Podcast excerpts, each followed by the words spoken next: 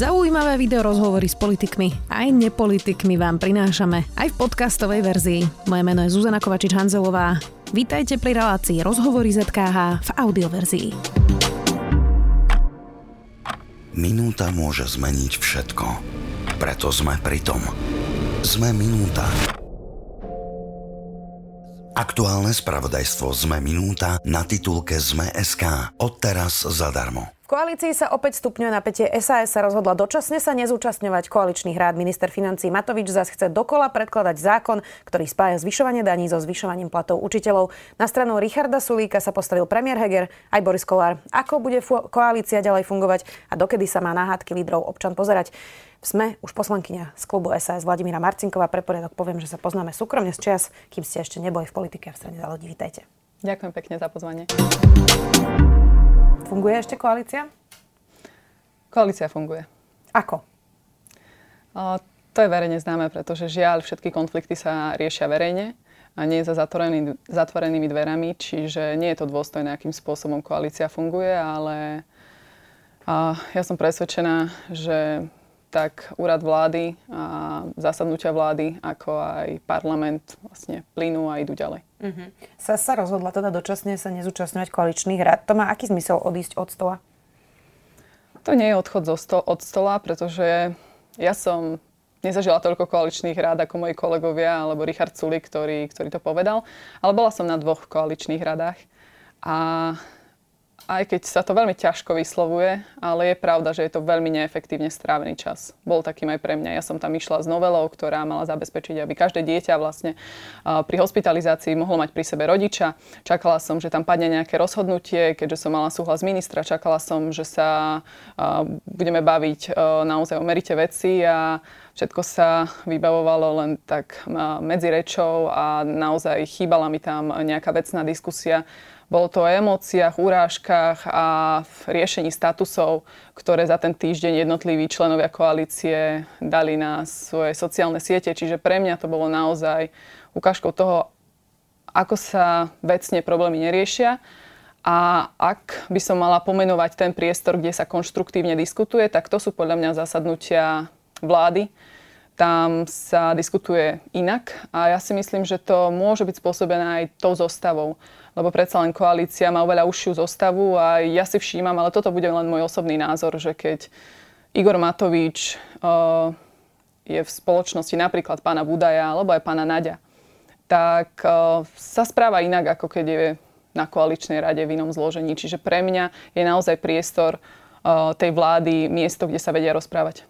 Aký podiel má na tom konflikte napríklad aj povaha správania sa Richarda Sulika z vášho pohľadu? Ja som pomerne krátko v kontakte, intenzívnom kontakte s Richardom Sulikom, pretože mm, nie je to ani rok, čo vlastne spolupracujeme, ale musím povedať, že ja ho nepovažujem za konfliktného človeka a naopak, že ho považujem za človeka, ktorý vždy hľada kompromis. Kdežto keď sa pozriem na Igora Matoviča, ktorý už čas, čias toho, keď bol premiérom alebo teraz ministrom, vlastne neustále je s niekým v konflikte. Najprv to bol minister Korčo, keď išlo o Sputnik, potom to bola Mária Kolíková, potom opakovane Mária Kolíková pri jej reforme, potom to bol Richard Sulik, nenakúpil testy, potom teraz to je pán Doležal, lebo vlaky, growling, lebo platy učiteľov, ďalším z tejto skupiny, ktorý, kde vlastne sa vyskytol nejaký problém bol pán minister zdravotníctva, pán Lengvarský, ktorého pred mesiacom, myslím, že to bol apríl, takže asi už pred dvoma mesiacmi pán Matovič vyzýval na odstúpenie. Čiže pre mňa toto je taká jednoduchá rovnica, kde hľadám tú konfliktnosť a ten problém v koalícii. Bo ja si naozaj myslím, že a nehovorí sa mi to ľahko, lebo mám úctu k ministrovi financí napriek všetkému, ale ja si myslím, že bez neho by bola táto koalícia možno až nudnou uh, vládou, ktorá by si naozaj uh, robila svoju robotu bez nejakých okázalých výstupov, lebo sú tam ľudia, ktorí chcú pracovať a majú jasnú víziu, čo chcú dosiahnuť. Mal by odstúpiť Igor Matovič? Ja, so, ja ho na odstúpenie vyzývať nebudem. Uh, to je podľa mňa na premiérskej strane, ako vyhodnocujú aktuálne dianie, ale som presvedčená, že to pnutie, ktoré je v spoločnosti, a ktoré je vo vládnej koalícii, je z veľkej časti jeho vinou. Uh, Igor Matovič inak pred zasadnutím koaličnej rady v pondelok nechcel uh, povedať, že či by sa vzdal funkcie ministra financí pre upokojenie tej situácie. Povedal, v prvom rade by upokojil situáciu, ak by Richard Sulik začal chodiť na koaličné rady, ak by sa ku koaličným partnerom správal ako k partnerom a nenadával im medzi dverami. Uh, tak ja rozumiem, že čo ste hovorili o Richardovi Sulikovi, ale to, že on povedal, že je to stratený čas a nebude chodiť na tie koaličné rady, ešte predtým, než ste prestali úplne chodiť na koaličné rady, to je fakt.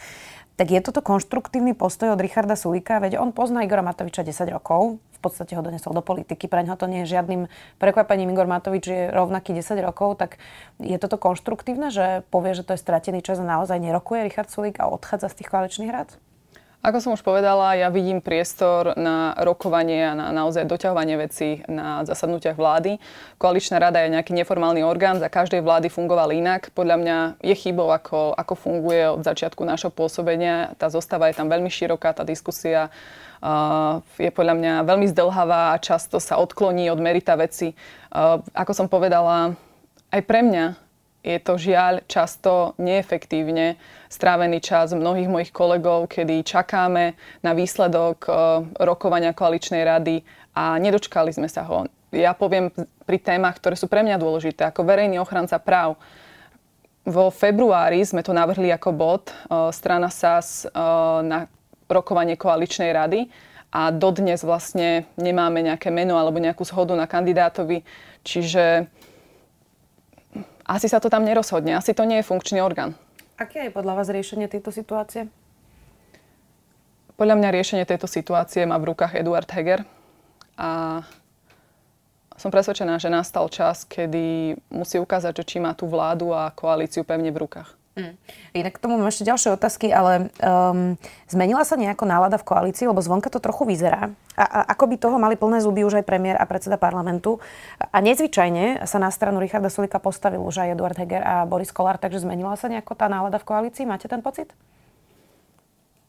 Napriek tomu, že som si nebola istá tým, či rozhodnutie Richarda Sulika sa ďalej nezúčastňovať koaličných rád bude tým signálom, že situácia je naozaj vážna, ale aj z reakcií pána premiéra, aj z reakcií vlastne predsedu parlamentu vidím, že, že ten signál bol adekvátny a naozaj je potrebné uh, skultivovať ten politický priestor. A ja si myslím, že keď sa tie debaty posunú do vecnej roviny, čo sa dokážu posunúť na zasadnutiach vlády, čo je naozaj orgán, kde sedia ľudia, nielen uh, ministri, ale aj štátni tajomníci, ľudia, ktorí sa chcú baviť k veci, tak eh, to môže prispieť k riešeniu. Nie je premiér Heger slabý premiér. Jedna vec je, že tlmi kon- konflikty v pozadí, ja tomu rozumiem. Um, ale v podstate už aj poslanec Dimeši uh, sa mu otvorene postavil a to je pritom iba náhradník za ministra Nadia. Ani nebol zvoleným poslancom, že by sa teda na, uh, v, to, v, tej, v, tej, uh, prvej, v tom prvom slade dostal do parlamentu. Nie je to žiadny silný káder Olano. Uh, Igor Matovič už neriadene útočí na všetkých ministrov. Um, SAS nechodí na koaličnú radu. Premiér hovorí, že nie je šéfom a že šéfuje len vláde, ale zodpoveda sa koaličným lídrom. Tak trochu to vyzerá, že sa mu to uh, rozpada celé pod rukami. Začne to prvou časťou vašej otázky, že či je Eduard Heger slabý premiér. Nemyslím si to. A poviem prečo. Vydržať, viesť takto heterogénnu koalíciu, ako je, ako je naša, a mať po boku Igora Matoviča, ktorý je veľmi konfliktnou povahou. V opozícii to bola výhoda, lebo dokázal ten konflikt držať živý medzi koalíciou a opozíciou, ale teraz živí ten konflikt vo vnútri koalície, čo je mimoriadne ťažké a pritom je ešte jeho šéfom v rámci predsedníctva strany. Takže ja si nemyslím, že je slabým premiérom, lebo vyžaduje to veľmi veľa síly vydržať v tejto koalícii a to hovorím zo svojej osobnej skúsenosti. Ktokoľvek, kto to doteraz nepoložil, má v sebe veľa síly, lebo je to veľmi ťažké vydržať naozaj tento často iracionálny a nekonštruktívny prístup niektorých partnerov. Takže uh, toľko... Takže jeho najvyššia devíza je, že vydržal? Jeho najvyššia devíza je, že sa snaží riešiť konflikty v pozadí, že sa snaží kultivovať koalíciu, lebo on sám je človek, ktorý je človek dialogu a kompromisu. Ja som ho zažila vo viacerých situáciách. A, a áno, myslím si, že to, že sa to snaží udržať pokope a že to ešte nevzdal, je z jeho strany zodpovedným počínaním. Poďme aj do parlamentu. Tam sa opäť deje v podstate asi čokoľvek, keď to tak nazvem. Poslanec Dimeši predklada zákon o duhových vlajkách, zastiera sa aj tým, že veď aj vy ste konkrétne, pani poslankyňa, porušili koaličnú dohodu a predkladali ste nejaký zákon bez uh, toho, aby to bolo na koaličnej rade. Um, nemá ale pravdu čiastočne poslanec Dimeši v tom, že koaličnú dohodu už nedodržali toľky, že už je to vlastne jedno, napríklad Smerodina, Alois Baránik, keď predkladal svoj návrh na, na zmenu generálnej prokuratúry a 363, um, konzervatívci, keď hlasovali s fašistami pri interrupčných zákonoch, že naozaj už to bolo toľkokrát porušené, že už na tom vlastne až tak nezáleží? Hrubo odmietam, aby som poručila koaličnú dohodu a tiež som počula takúto interpretáciu v denníku N. Tuším, som sa dočítala, že to bolo pri nejakej novele o lesných chodníkoch. Ja mám veľkú úctu k ľuďom, ktorí trávia svoj čas v lese a v prírode a mrzí ma, že to musím takto verejne priznať, ale nedovolila by som si nikdy priniesť žiaden zákon, ktorý sa týka týchto tém, lebo to nie sú moje témy a, a nemám k tomu vzťah. Mm-hmm. Takže uh, bolo to klamstvo. A všímam si, že toto sú také politické praktiky pána Dímešio, uh, nehovoriť celú pravdu alebo, alebo kriviť uh, tú realitu. Takže um, ja môžem k tomu povedať len toľko, že ak chce byť človek v politike a v Národnej rade, tak si musí ctiť pravidla lebo to, čo tam tvoríme, to sú pravidlá, ktoré platia pre všetkých. Najnovšie povedalo, že bude hlasovať za odvolanie Richarda Sulika, čo je opäť e, porušenie koaličnej dohody, ale hovorí to aj poslanec Olano e, Milan Kuriak. Malo by Olano takýchto poslancov vylúčiť? Myslím si, že áno. Je to za hranicou. Napriek tomu, ako, ako veľmi som nesúhlasila s nejakým počínaním pána Matoviča, alebo um, neboli dostatočne pre mňa vysvetlené niektoré kroky zo strany pána ministra Mikulca, nikdy by som si nedovolila hlasovať za ich odvolanie. Uh, iné je, keď sa poslanec zdrží, čo je naozaj tiež hraničné, uh, keď sa zdrží pri, pri takomto hlasovaní, ale, ale dá sa to zdôvodniť. Ale hlasovať za odvolanie koaličného partnera, tak to je na vylúčenie z klubu. Vy ste presme pred mesiacom povedali, že ak by sa zvyšovali dane firmám, to bola vlastne celá tá debata ešte okolo inflačného balíčka, ktorý nakoniec ani nie je inflačný, ale bolo to teda zvyšovanie prídavko na deti, e, že by ste zvažovali vtedy odchod z koalície. Vyzerá, že to zatiaľ teda nie je na stole, e, ale hlasovanie s fašistami už bolo teda e, pri tomto balíčku, sekera 1,3 miliardy eur tiež, ktorú nemáme zatiaľ vykrytú v rozpočte, takže to už nie je dôvod na to odísť, napríklad tá koalícia s fašistami? Ak vznikne koalícia s fašistami, čo žiaľ je tu taký signál, že je to možné a treba robiť všetko preto, aby sme tomu zabránili, lebo ja mám pocit, že Igor Matovič naopak robí všetko preto, aby, aby bola toto tá koalícia, ktorá bude viesť Slovensko. Neviem si inak vysvetliť jeho počínanie, kedy opakovane vlastne provokuje SAS a snaží sa ju vypudiť témami, ktoré sú pre SAS naozaj DNA SAS, ako, ako oni hovoria, vypudiť z koalície pre mňa je toto akože jasným signálom, že ich tam nechce a že má alternatívu, lebo inak by to nerobil. A mňa vydesilo, keď som, keď som sa dočítala v aktualitách, uh, že tam došlo k nejakej forme kolaborácie medzi stranou LSNS a Girom Matovičom. Dokonca, že boli zapracované ich prípomienky. To bolo, uh, to bolo niečo, čo je pre mňa naozaj akože veľmi nebezpečným signálom a, a som zvedavá, ako teraz dopadne hlasovanie o vete prezidentky. A veľmi ma zaujíma, ako moji bývalí kolegovia zo strany za ľudí si zachovajú tvár a vlastne ochránia tie hodnoty, ktoré si myslím, že sú tam v tej strane ešte stále prítomné. Lebo toto bude taký určitý moment pre koalíciu a, a hlavne koalíciu, kde nás, uh, myslím si, že hodnoty slušnosti ešte dokázali spájať. Čo budete robiť, ak koalícia prelomí prezidentky na veto práve s fašistami? Je to na diskusiu v klube. Uh, poviem úprimne, že ja si zatiaľ neviem predstaviť ten scenár, že, že k tomu dôjde, že minimálne si to neviem predstaviť od kolegov zo za ľudí a veľmi čakám, že ako sa k tomu postavia, ako sa vyjadria práve, práve oni v tejto veci. Mňa prekvapilo už že to ich hlasovanie v, v, pri, pri tomto návrhu, že to podporili. Ale teraz sú tie okolnosti iné, takže som v očakávaní a ak bude naozaj toto koalícia, ktorá bude v pozadí formovať politiku Slovenska, tak tam pre mňa nie je priestor. Čiže by ste odišli?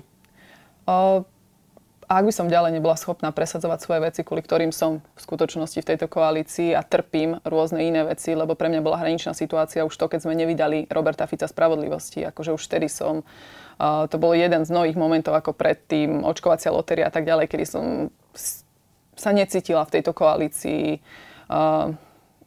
ako človek, ktorý tam patrí a má tam čo robiť. A jediné, čo ma, čo ma udržalo, bola moja snaha uh, presadiť zákony, na ktorých mi záleží a za ktoré bojujem, ale v momente, keď uh, to bude nemožné, aby som priviedla k úspechu tie veci, kvôli ktorým tam sedím, tak z koalície odchádzam. To chápem, uh, ale skôr sa pýtam, že kde je ešte hranica toho, že um, za čo stojí zostávať vlastne v koalícii, ktorá napríklad teda e, sa dohaduje s fašistami. Lebo to sú už také veci, ktoré sa naozaj posúvajú a, e, do, donedávna to ešte naozaj bolo tabu, že by niekto rokoval s fašistami a zapracovával ich pripomienky. Sú vlády, ktoré by sa rozpadli, keby uh, s opozíciou sa schváloval akýkoľvek zákon, nie to ešte s fašistami.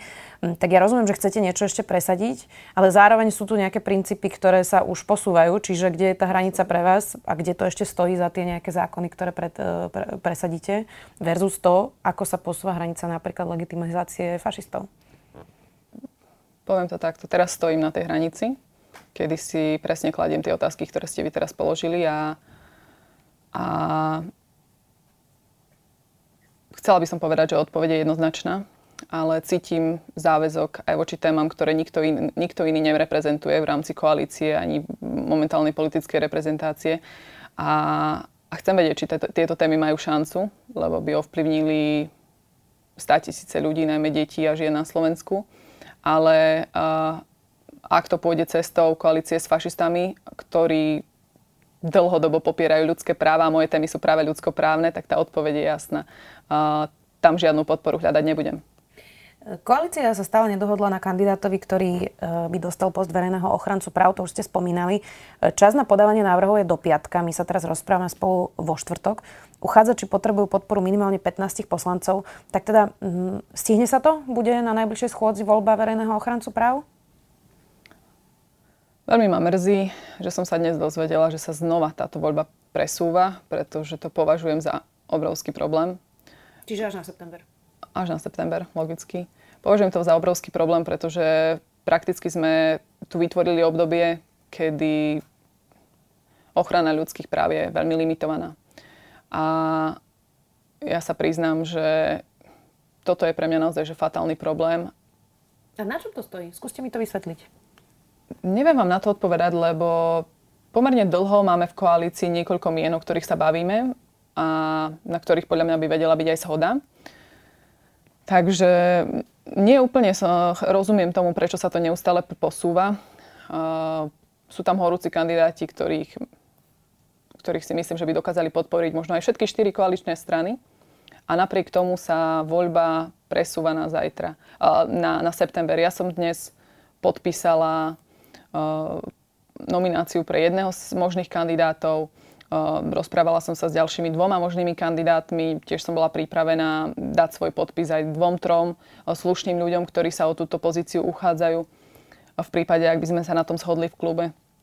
Čiže naozaj neviem, na čom to viazne, lebo procesy sú spustené a kľudne to mohlo byť eh, uzatvorené zajtra. Ale čo je to nejaký kultúrny problém, že konzervatívci versus liberáli, alebo že kde vlastne vôbec ako keby eh, je tá diskusia o, o tých kandidátoch, aby som to pochopila? Nemyslím si, že je tam taký hodnotový problém, ako bol napríklad e, pri voľbe komisára pre deti. V tejto otázke skôr vidím problém ten, že je nás veľmi málo v koalícii, pre ktorých je to zásadná téma. A tým, že táto koalícia žije ako keby inými konfliktami alebo inými témami, tak uh, témy, ktoré sú pre väčšinu druhotriedne, bohužiaľ je to tak, tak posúvajú. Napriek tomu, že my ostatní, ktorí považujeme túto tému za fatálne dôležitú pre ochranu demokracie a ľudských práv na Slovensku, voláme potom, aby, aby to bolo čo najskôr.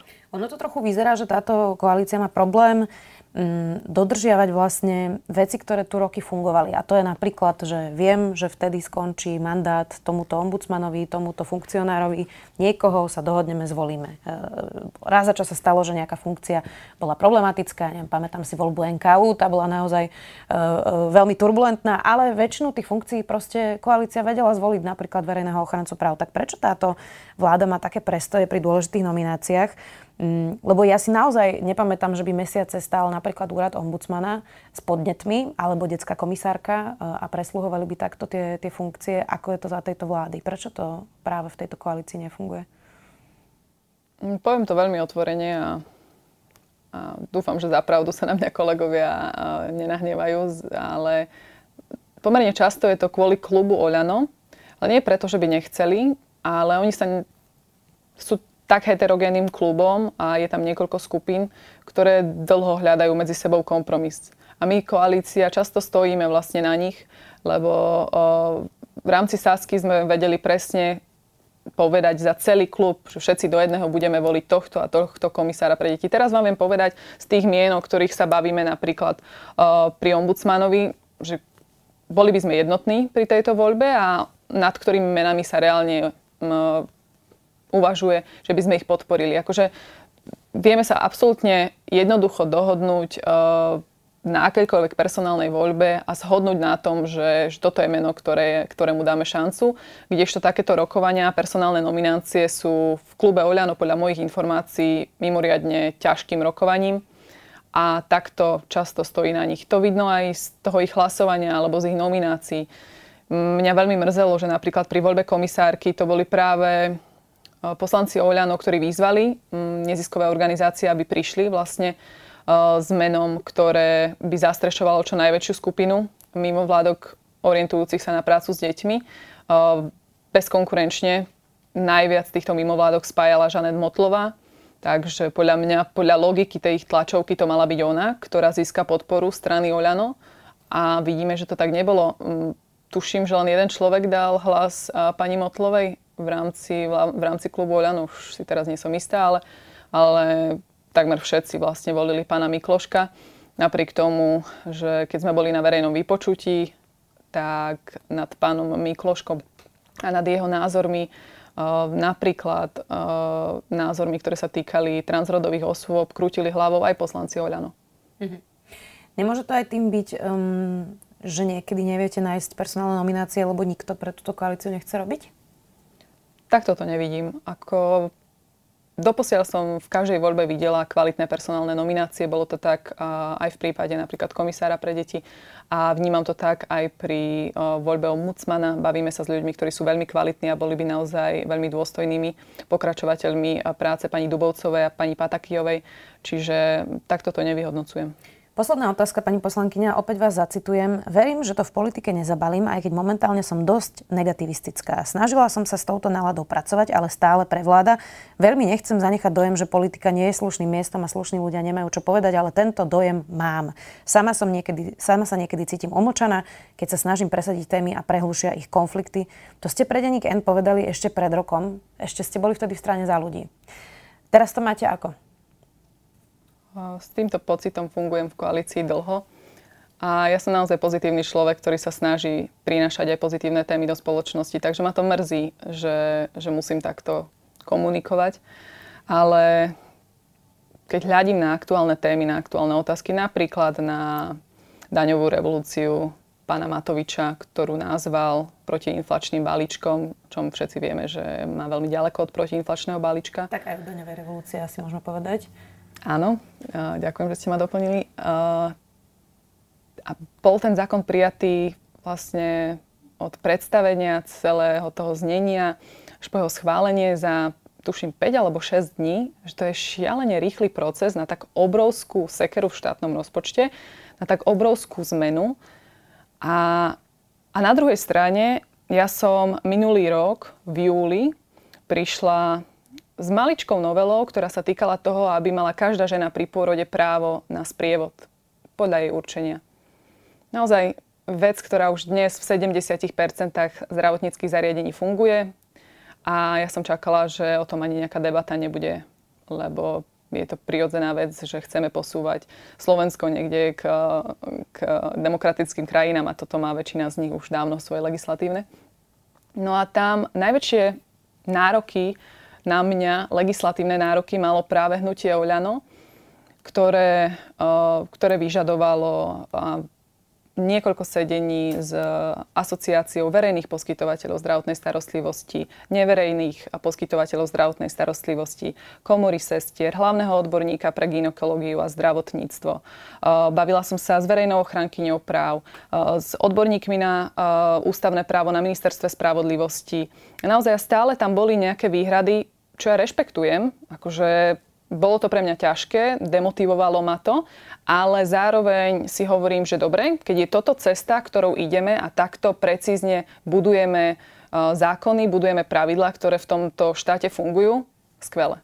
Teším sa tomu a idem, idem hrať túto hru, aj keď môj otec, ktorý je takisto v politike, mi hovoril niekoľkokrát, že sa ti čudujem, že sa nechávaš šikanovať, že toto nie je nič iné, len šikana. Ja mu hovorím, že nie, že, že keď toto oni očakávajú od nás, tak potom my logicky môžeme toto očakávať aj od nich a od zákonov, ktoré prinášajú oni, aby, aby takýmto precízným postupom uh, so súhlasom všetkých inštancií vlastne priniesli nejakú zmenu.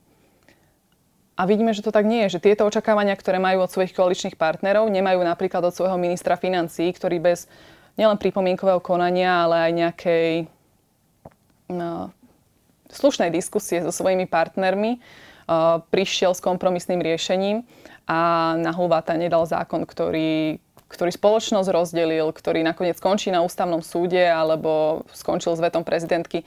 Čiže pre mňa je to úplne absurdné. A takto sa ťažko pracuje, lebo ja som, ja som pripravená dodržiavať pravidlá, držať sa procesov, ale, ale nie v takomto iracionálnom prostredí, kde na iných pravidlá nefungujú. Mali sme tu inak tento týždeň ministra dopravy Doležala a ten povedal, že je to prvý a posledný krát, čo je v politike a vo vláde, tak e, vy to máte ako? v niektorých vyjadreniach pána Dlžala, keďže som ten e, rozhovor videla, som si hovorila, podpisujem, podpisujem, podpisujem.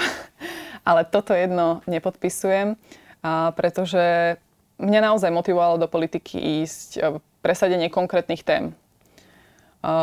Mňa nikto neoslovil z manažerského prostredia. Ja som sa sama rozhodla, že, že idem kandidovať. Išla som so svojím programom, išla som so svojimi cieľmi a kým tie nebudú naplnené, vždy budem vidieť zmysel pôsobiť vo verejnom živote. Nehovorím, že to bude hneď po tom, čo mi skončí tento mandát. Nevylučujem, že budem potrebovať aj ja nejaké obdobie na to, aby som nabrala sily na nejaké ďalšie svoje pôsobenie. S touto myšlienkou akože reálne sa pohrávam, či sa to dá ísť z tohto rovnoť do ďalšieho volebného obdobia a uchádzať sa o dôveru ľudí, keď má človek nejaké limitujúce sily a, a toto ma stojí veľmi veľa síl, a tento boj v tejto zostave, ale nevzdávam to. Budeme sledovať aj ako sa bude vyvíjať konflikt v koalícii. Ďakujem, že ste si našli čas. Poslankyňa z klubu SAS Vladimíra Marcinková. Ďakujem pekne. Počúvali ste podcastovú verziu relácie Rozhovory ZKH. Už tradične nás nájdete na streamovacích službách, vo vašich domácich asistentoch, na Sme.sk, v sekcii Sme video a samozrejme aj na našom YouTube kanáli Denníka Sme. Ďakujeme. Minúta môže zmeniť všetko. Preto sme pri tom. Sme minúta. Aktuálne spravodajstvo Sme minúta na titulke Sme.sk. Odteraz zadarmo.